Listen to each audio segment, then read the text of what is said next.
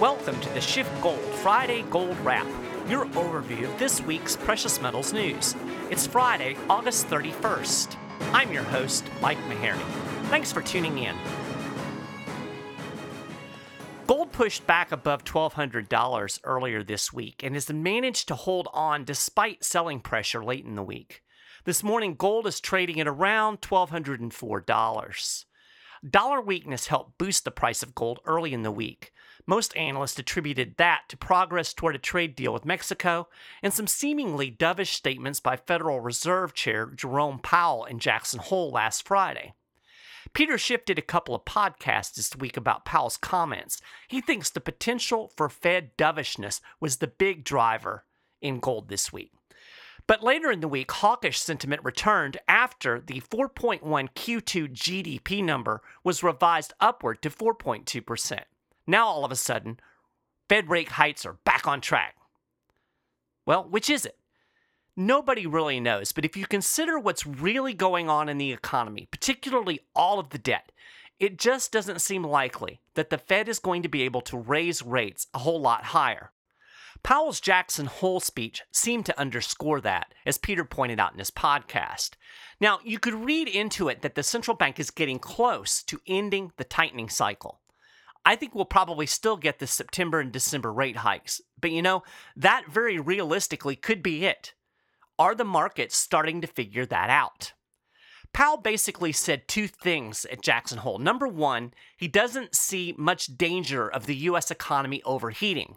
And number two, he sees a low likelihood that inflation is going to move beyond the Fed's 2% goal.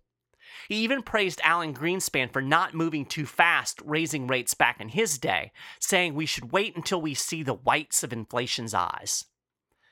Now, you can put this in the category of things that make you go, hmm, because inflation is already at like 2.9% according to official CPI numbers.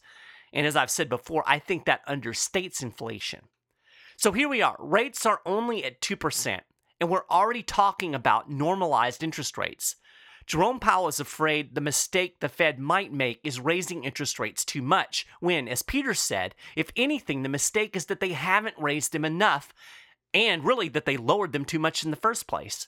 In fact, that's what Powell should have been criticizing Greenspan for lowering rates and keeping them too low for too long. But Powell seems to be more afraid of fighting an inflation boogeyman that doesn't exist. So he's saying he's not going to do that. He's not going to err on being preemptive when it comes to stopping inflation. But if for some unexpected reason inflation does spike up, well, then the Fed will do whatever is necessary to rein it back in. Peter did a really good job of summing up what's going on here.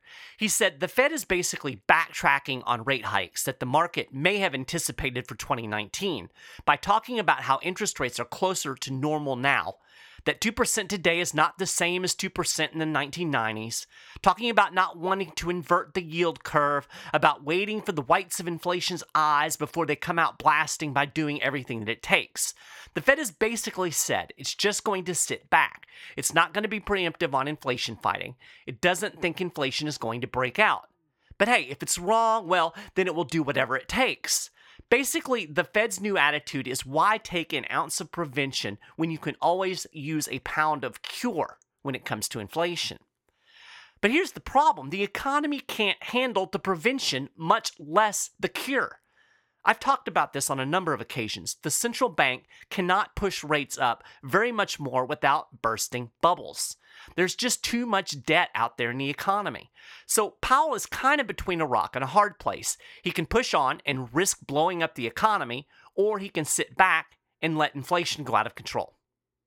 Anyway, based on what Powell has said, some traders might be realizing that the Fed is pivoting toward a more dovish position and beginning to price some of the later rate hikes out of the market. That would explain the sudden stock market surge.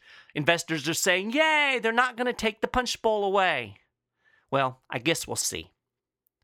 Speaking of the trade war, there was some optimism this week because of a tentative agreement with Mexico and progress towards a new overall NAFTA deal. On a side note, it's really ironic that they call this stuff free trade. There's nothing free about it. I was reading some of the provisions on this deal with Mexico. For instance, American auto companies that assemble cars in Mexico will also have to use more US made parts to avoid tariffs, which will help US factory workers. And about 40% of those cars will need to be made by workers earning at least $16 an hour. That's three times more than Mexico's minimum wage. This is massive government intervention into the market on an international scale, not free trade. And these deals are riddled with this kind of stuff. Anyway, while there seems to be some progress with NAFTA, the trade war with China is raging on. Trump announced he wants to impose tariffs on $200 billion more in Chinese imports after a comment period ends this week.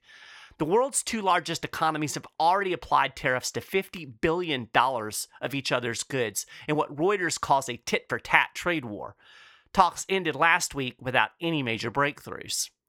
Meanwhile, Trump took aim at the World Trade Organization this week. He said, quote, if they don't shape up, I would withdraw from the WTO.